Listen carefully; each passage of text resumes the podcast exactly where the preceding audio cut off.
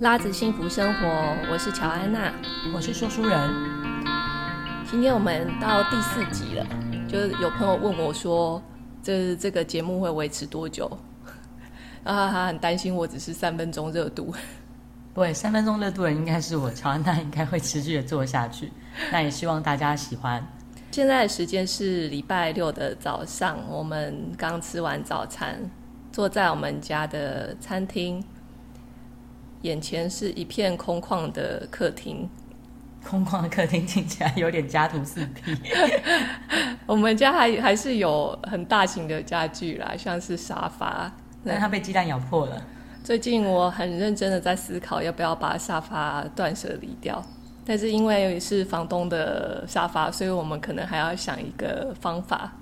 还是要还他一个啊，因为毕竟就是被咬破了。我们有承诺说要还他一个，但房东人很好，他完全没有觉得怎么样，他只是觉得哦，怎么会咬破了？我想说也可以用还房东这个沙发的钱，然后我们可以把这个沙发处理掉之类的。好，大概知道我们今天要聊什么了吗？我们今天要聊聊我们简单生活的心路历程。为什么我会开始？我做了哪些实验？还有跟说书人如何达到现在的简单生活。我很喜欢呃《湖滨散记》这本书，它的作者是梭罗 Thoreau。书中写的是他一个人跑去纽约的沃登湖，搭了一个小屋子住了两年。他选择活他的生活，而不是浪费生命赚他的生活。以前念英美文学的时候，就觉得这个人好酷哦。应该有一点边缘的个性，应该是是有一点怪怪的，但通常这样怪怪的人都还蛮有才华的。据说他呃好像是哈佛毕业的，如果我没记错的话，他就是都在做这些奇怪的事情，也没在赚钱，搞得自己 有一点拮据。那我们要世俗的问他怎么样活下来？好像就是打一些杂工吧。哦，了解。后来在二零零八年的时候，我实验了一年，什么都不买。概念不是我创造的是，是呃，主要是来自一本书，叫做《可不可以一年都不买？三百六十五天零购物的生活日记》。大概听这个书名就知道这个作者在做什么了吧？就三百六十五天，他那他就是用他原本的东西喽。除了生活必需品之外，他都不买。他的标准还蛮严格的哦。像是如果朋友生日礼物，他也只能用手边的东西改造以后来送。啤酒也不是生活必需品。外国美国人来说，这个对啊，不喝酒的很辛苦，好像有点违背欧美文化。搞到后来，她的男友自己酿啤酒哦，酷。我对自己的标准是，也是除了生活必需品都不能买，只能花钱在吃饭必要的花费。那一年其实我还是有破戒啦。又买了好像五样东西吧？你记得你买什么吗？嗯，我记得是三件衣服、一罐发蜡、一罐化妆水。哦，对，那也蛮少的啦。大家可能很多人可能一个礼拜就买了这些东西了吧？谢谢你哦，谢谢你鼓励我，我真的觉得蛮厉害。从那一年之后的两三年，我倒是真的就没有买衣服了。好像这个想法跟这个实验真的有。让我体悟到一些事情。我发现，只要减少了物欲，就可以用比较少的金钱来过生活，也可以把时间花在喜欢做的事情上面。所以你这个时候就会省下很多的钱，也就不需要那么辛苦的一直赚钱。是，不过我也没有，那时候我还没有那么那么洒脱。收入变少这件事情，还是有对我造成焦虑。他需要一段蛮长的时间去克服。你有印象你那个时候收入大概一个月是多少吗？一开始我记得二零零八年那一年，我是在准备考试。我本来想要念博士班，嗯、所以那一年准备考试的时候，我是有点像是吃老本。嗯，了解。所以二零零八年那一年，我是在准备考试的状态。之后呢，我们两个人环游世界七个月。七个月中呢，我们可以说是过着极简生活，因为我们就只有背包，我们就背包客的旅行嘛，所以你变成要把你这好几个月，可能将近一年的东西，会需要的日常用品就是都背着。但如果背太多的话，就是像比如说我们也不能背什么气炸锅啊或烤箱，这个 应该会疯掉。所以大部分的时候我们都是背一些日常生活中一定会需要用到，像牙刷、清洁用品，或者是吹风机，因为有一些旅馆它不一定会有吹风机。我们两个各背一个大背包，一个小背包。大背包是五十五升、七十升，那小背包就是像一般我们用的那种，差不多三十公升的，二十几到三十公升。对，那我们一人背一个，就是我背七十公升的，那乔安娜背五十五公升的。但听起来容量感觉好像蛮大的，可是其实，呃，我们要装衣服，还有譬如说一些盥洗用品、保暖用的睡袋用品。这些东西其实就已经还蛮占空间的。仔细的清单，我其实有一个 Excel 表列出来。我们背包里面的东西，原则上就是我们要扛得动，都要等扛得走就可以放进去。对，而且真的是很难取代的，必须要用的。像是什么耳机，如果要听音乐这种，我们也不会带。我们没有戴耳机吗？没有啊，没有戴耳机啊。哦，好像真的没有欸。对啊。我带了一个还蛮妙的东西，那个可能要说是必需品吗？就你想背的东西。呃，我背了一个旅行用的瑜伽垫。但虽然说是旅行用的，但其实也蛮重的，应该还是有一公斤到一点二公斤左右。对，那其实我们整个背包的重量，像我的大背包，重量大概是落在十五到十六公斤左右。我大概是落在十到十一公斤左右，对，所以把这些东西除一除，其实大概都是一些就是这日常生活用品，然后可能比较重的东西就是凉鞋吧。你的凉鞋应该不重，是你的很重。我我的凉鞋很重，因为我是大脚婆。那时候在出国之前去登山用品社，我终于发现了一双我的 size 的鞋。女生要买到九号鞋不是很容易啊。对，我是九号，甚至有有的鞋型我要穿到九号半。我们那个时候的背包里头就是装一些生活必需品，所以其实，在当初打包的时候，我们也是讨论了很久，这个东西到底是不是必要的，还是只是想要的。所以其实，在打包的过程也是一个断舍离。在旅途过程中，有时候你就会去到不同的国家，你就会看到一些真的很漂亮的手工艺品。譬如说，像德国，我们有看到那个咕咕钟，要把它带回来。咕咕钟真的太大了。对，或者是那个捷克的水晶，或者是一些很漂亮的那个水晶杯，我们其实都蛮想带的，但是就还是考量到，因为我们是背包客，只能够把物品放在心中，就觉得哇，真的很漂亮，然后内心里就想说，以后一定要把你买回来。那时候有这个念头，但是实际上走到后来。我们慢慢发现，说那些东西，现在要我们可能再去一次，我们应该也不会坚持要买。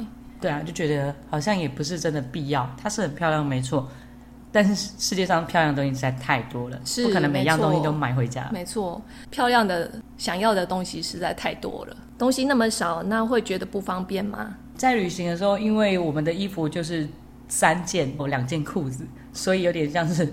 穿三，然后这样子，每天都是那三件，穿久了其实还蛮腻的。那三件衣服配上两件裤子，你只有六种搭配，所以一个礼拜你一定会重复一次，那你就会觉得哇，我反而又是穿这件衣服搭这件裤子。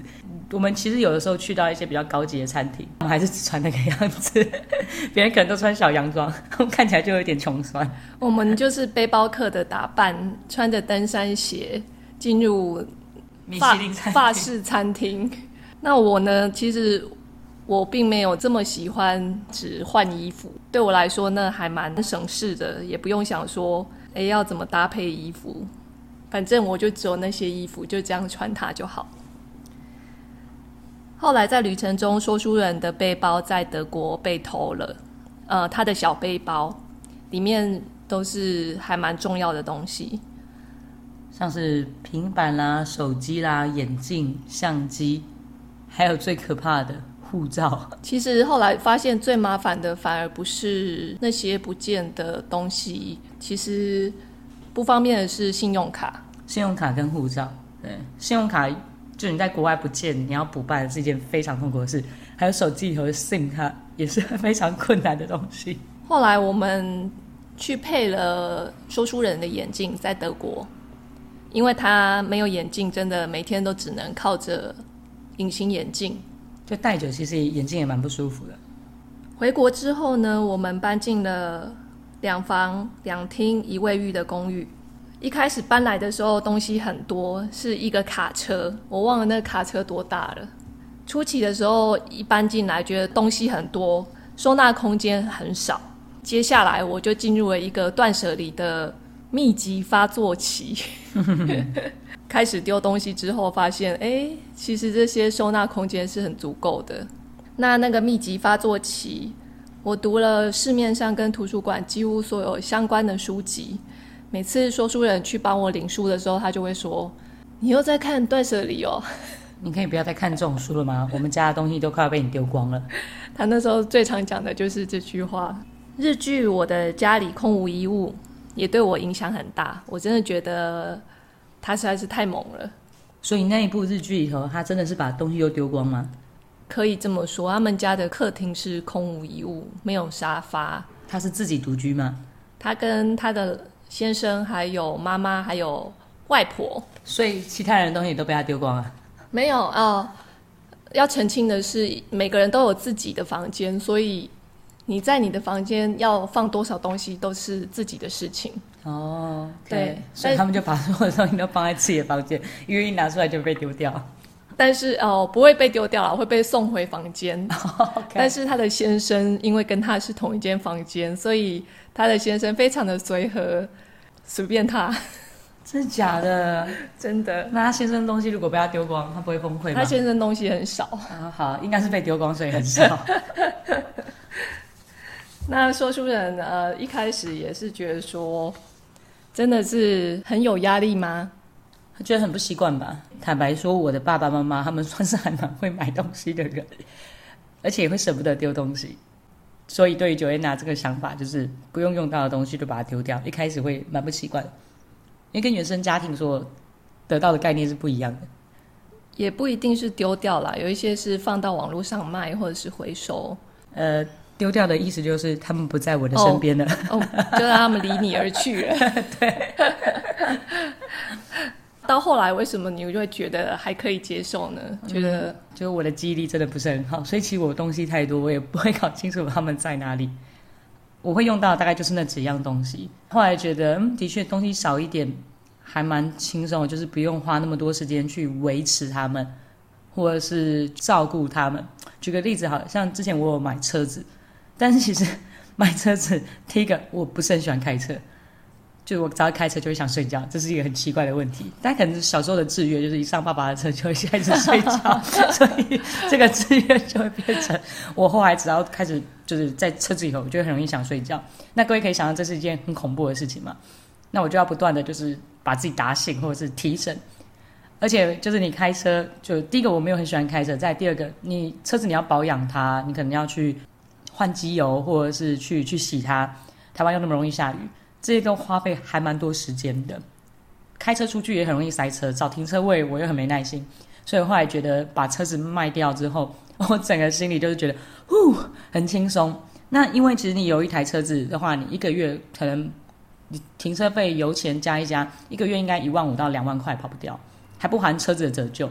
可是我如果把那一万五跟两万块把它拿来，就是坐 Uber 或者是坐计程车、其他大众交通工具，真的可以省很多，能做到歪掉。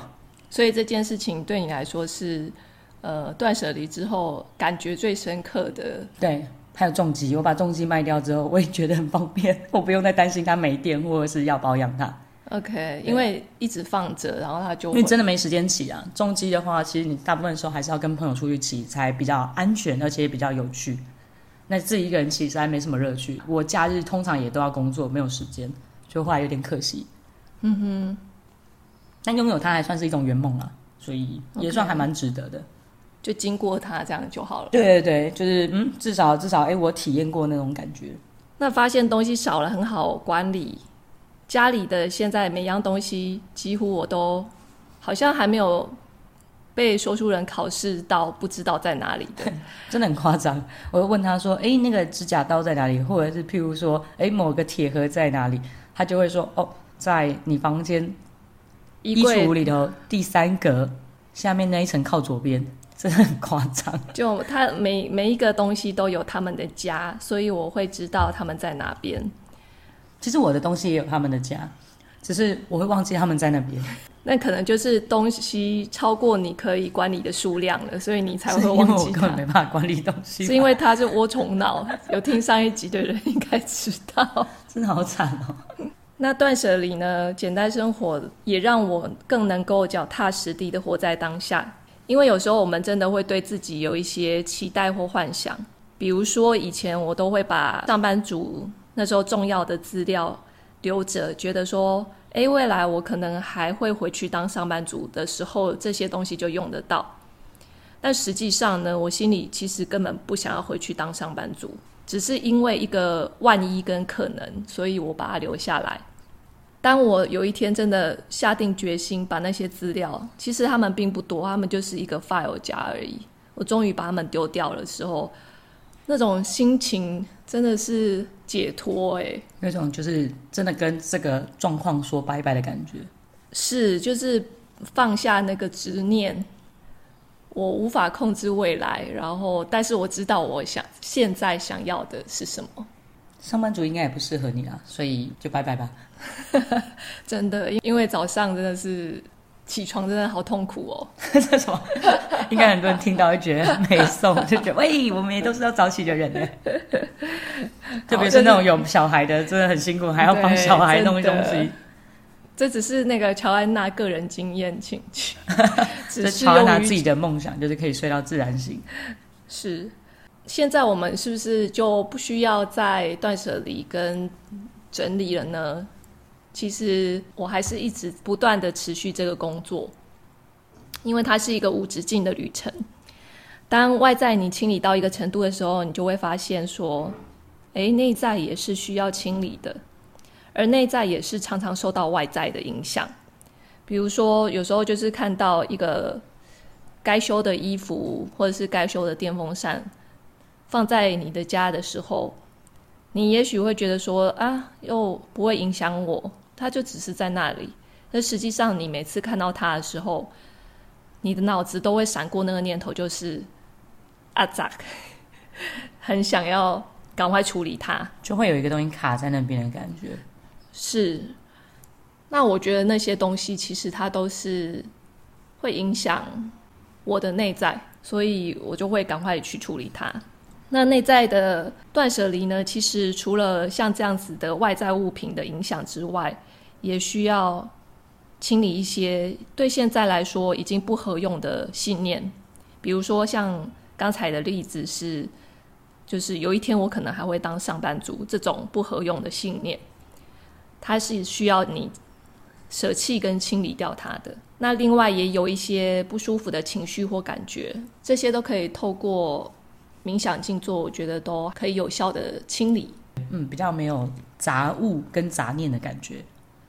之前有一阵子，呃，说书人每天早上起床会静坐，但是后来就不知道为什么就停止了。睡觉比较重要。我在梦里冥想，在梦里冥想，这都借口啊。